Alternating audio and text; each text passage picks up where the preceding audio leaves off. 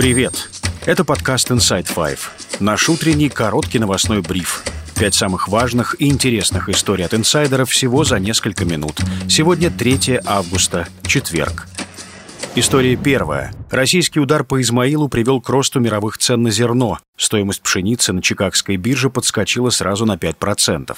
В ночь на 2 августа Москва нанесла серию ударов беспилотниками по объектам инфраструктуры в порту Измаил в Одесской области. Кремлевские СМИ говорят, что там базировалась военная техника и размещались иностранные военные. Пропагандистские телеграм-каналы утверждают, что поражены здания морского вокзала, Дунайского пароходства, зерна и нефтехранилища. Украинская генпрокуратура начала расследование по статье о нарушении законов и обычаев войны. А президент Румынии Клаус Йоханнис обвинил Россию в совершении военных военных преступлений. Международные суда были остановлены в устье Дуная, когда они уже готовились прибыть в Измаил для загрузки украинского зерна.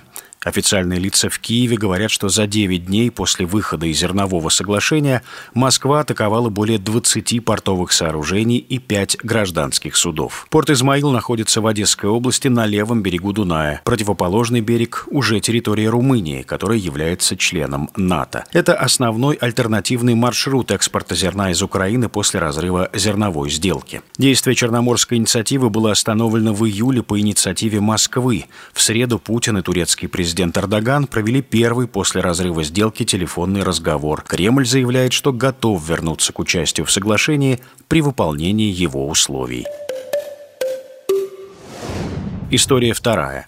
В Москве военный суд вынес приговор банде киллеров, который возглавлял Аслан Гагиев по прозвищу Джако. На счету группировки десятки убийств и покушений. Жертвами бандитов становились коммерсанты и сотрудники правоохранительных органов. Семь фигурантов дела получили от 12 до 20 лет колонии, двое пожизненное заключение. По версии следствия, члены банды Гагиева убили мэра Владикавказа Виталия Караева, вице-премьера Северной Осетии Казбека Пагиева и владельца банка «Национальный капитал» Дмитрия Плытника. Всего банда совершила не менее 60 убийств. Самого Гагиева судят отдельно. Процесс по его делу проходит в Ростове-на-Дону. Криминальный авторитет был задержан в Вене. Австрия экстрадировала его в Россию.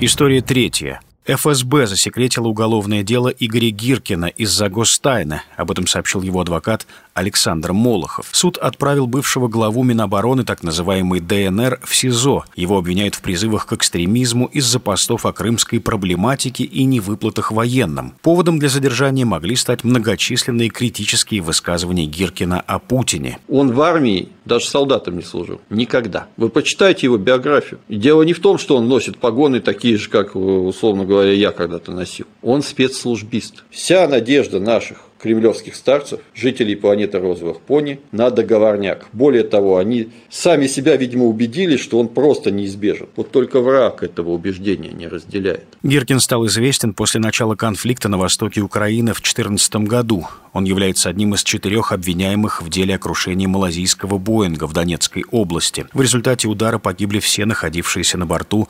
298 человек. Суд в Нидерландах признал Гиркина Стрелкова виновным в крушении. Он объявлен в международный розыск. История четвертая. Вашингтон недоволен Зеленским. Как утверждают источники американского телеканала CNBC, представители Белого дома были раздражены заявлением украинского президента, которое он сделал перед началом саммита Североатлантического альянса в Вильнюсе. Отсутствие временных рамок для официального приглашения Украины в организацию он назвал беспрецедентным и абсурдным. Помимо этого, источник телеканала отмечает, что в Вашингтоне вызывали раздражение другие эпизоды войны, когда Киев игнорировал советы западных союзников. В частности, частности, партнеры Украины были недовольны тем, что ВСУ продолжали оборонять Бахмут до последнего, поскольку это ослабляло силы, подготовленные для контрнаступления. В результате украинская армия не просто потеряла много военных, но и прежде всего опытных солдат.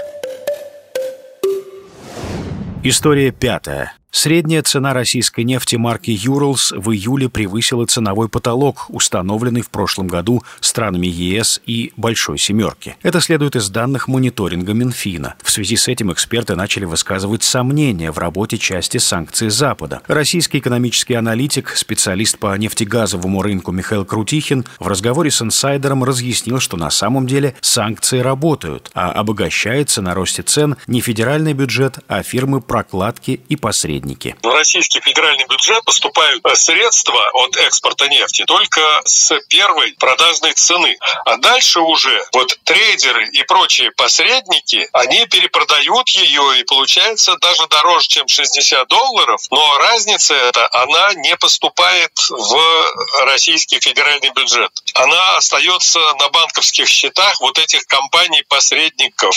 Поэтому санкции в отношении российского бюджета через потолок нефти, они работают. А то, что там дальше накручивают или меньше, или больше денег вот на спекуляции уже этой нефтью, это уже к санкциям не имеет никакого отношения. США и ЕС, которые в совокупности контролируют почти весь рынок морского страхования и более половины перевозок российской нефти, согласовали предельную цену в 60 долларов за баррель при отгрузке из российских портов в ответ на полномасштабное вторжение России в Украину. Ожидалось, что таким образом доходы российского бюджета снизятся, российская же нефть на мировом рынке останется. Основным покупателем российской нефти стала Индия. Она не стала присоединяться к соглашению о потолке. А российские нефтяные компании достаточно быстро создали теневой флот, который способен заменить европейских перевозчиков. И это все на сегодня. Это был подкаст Inside Five.